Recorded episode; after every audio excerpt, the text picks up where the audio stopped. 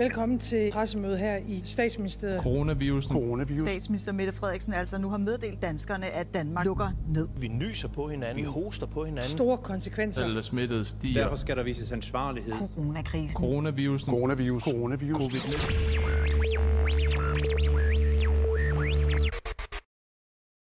Så skete det. Det, der bare ikke måtte ske. På afstand var det ikke noget, vi tog alvorligt. Og selvom jeg ikke er meget for at indrømme det, så var det faktisk noget, mine gymnasievenner og jeg gjorde lidt grin med. Vi fyrede jokes af, såsom, ad, er du sikker på, at du ikke har corona, hvis en i klassen nøs? Eller også så sagde vi ting som, det er lige meget, så deler vi bare lige lidt corona, hvis man drak af den samme vandflæsk. Vi jokede om det lige indtil det ikke var sjovt længere. Vi skal tilbage til onsdag den 11. marts, hvor landet blev lukket ned. Elever og studerende på alle uddannelsesinstitutioner sendes hjem nu. Vi var mundlamme. Hvad skulle der ikke lige blive af skolen og arbejdet og vennerne og begivenheder, man skulle til, og bedsteforældre, man skulle besøge? Desværre er det spørgsmål, som jeg efter snart et helt år stadig ikke kan besvare. Men en ting er i hvert fald sikkert. Corona er kommet for at blive. I hvert fald i et godt stykke tid endnu. På en eller anden måde er det faktisk nemmest at snakke om de negative sider af at leve i en verden besat af en pandemi. Måske fordi der er så mange negative sider. Da jeg første gang fik at vide, at jeg den næste tid skulle tilbringe min skoletid derhjemme med fjernundervisning, var min første indskydelse nok noget i retningen af, ej hvor nice. Så kunne man sove længe, man kunne rende rundt i pyjamasbukser dagen lang, hvis det var det, man havde lyst til. Og selvfølgelig det allervigtigste, i hvert fald for mit vedkommende, at slippe for den mega lange offentlige transporttid. Men der gik ikke faktisk mere end en uges tid, før det virkelig gik op for mig, hvor meget jeg savnede den normale fysiske skoledag. Selvom det måske er lidt dramatisk sagt, så kan jeg bare ikke lade være med hele tiden at tænke på, hvor meget af den traditionelle gymnasietid og ungdom, der bare bliver taget fra os lige for tiden. Studieturen til Rom, som min klasse og jeg i flere måneder havde set frem til, som selvfølgelig blev aflyst. De mange fakkelfester, vi havde foran os med teknobajer i blodet, en beerpongbold i hånden og dansetrin på floor til lyden af suspekt og dak Min veninde Anna og jeg var lige blevet valgt som fakkelformænd. Ja, det var så en titel, vi aldrig fik lov til at bruge, takket være corona. Vi var også en flok, der købte billetter til årets smukfest. Noget, vi så meget frem til. Jeg har været på festival to gange før, og den tredje skulle bestemt ikke være den sidste. Der er bare noget fedt over at tilbringe en uge i telt med en kost bestående af fast food, alt godt fra dåserammen, og bare stå som sild i en tynde til de fedeste koncerter sammen med sine venner. Det blev selvfølgelig heller ikke til noget.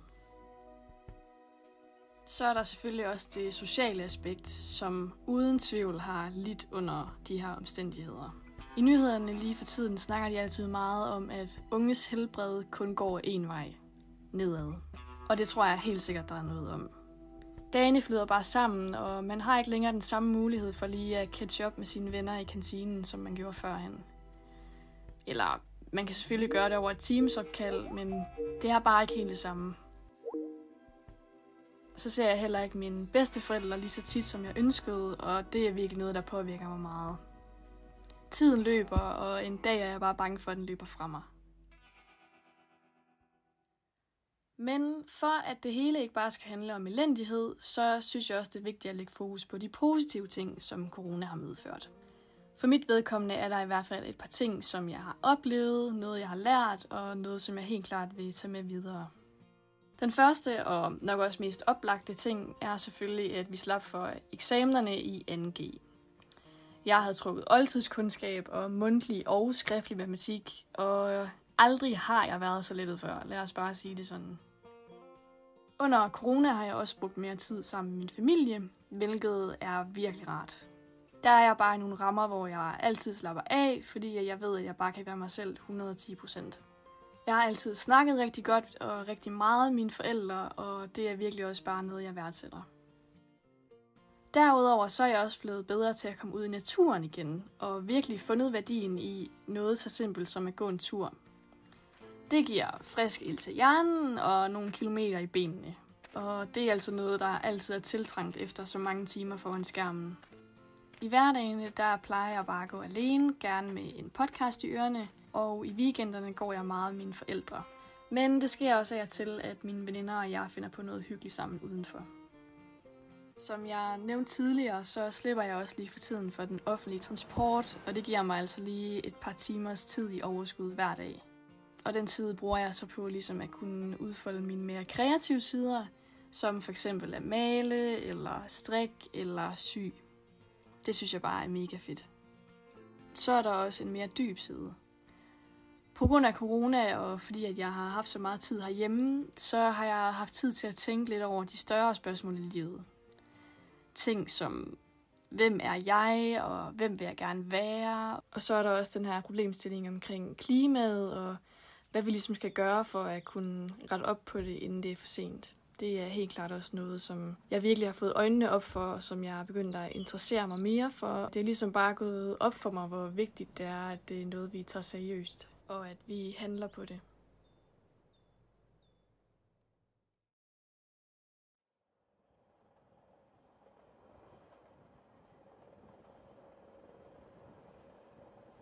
Lige nu sidder jeg i toget på vej til Aalborg, hvor jeg skal besøge min søster Emilie. Det er virkelig noget, jeg har vil gøre i lang tid. Danmark har nu levet under coronapandemiens faste greb i snart et år, og på det år er der egentlig sket meget, men på samme tid også ufatteligt lidt. Vi har lært meget om verden og ikke mindst om hinanden. Og selvom vi ikke er helt ovenpå endnu, så synes jeg alligevel, at tingene begynder at lysne lidt op.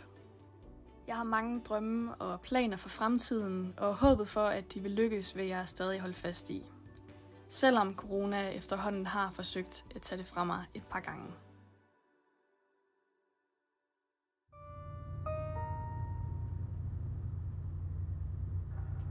Omformuleret ved Aalborg, næste gang Aalborg, og tog her kører ikke videre. I Aalborg har vi forbindelse med tog videre mod Frederikshavn og Skagen tog videre mod Frederikshavn Skagen eller 14 transport 3.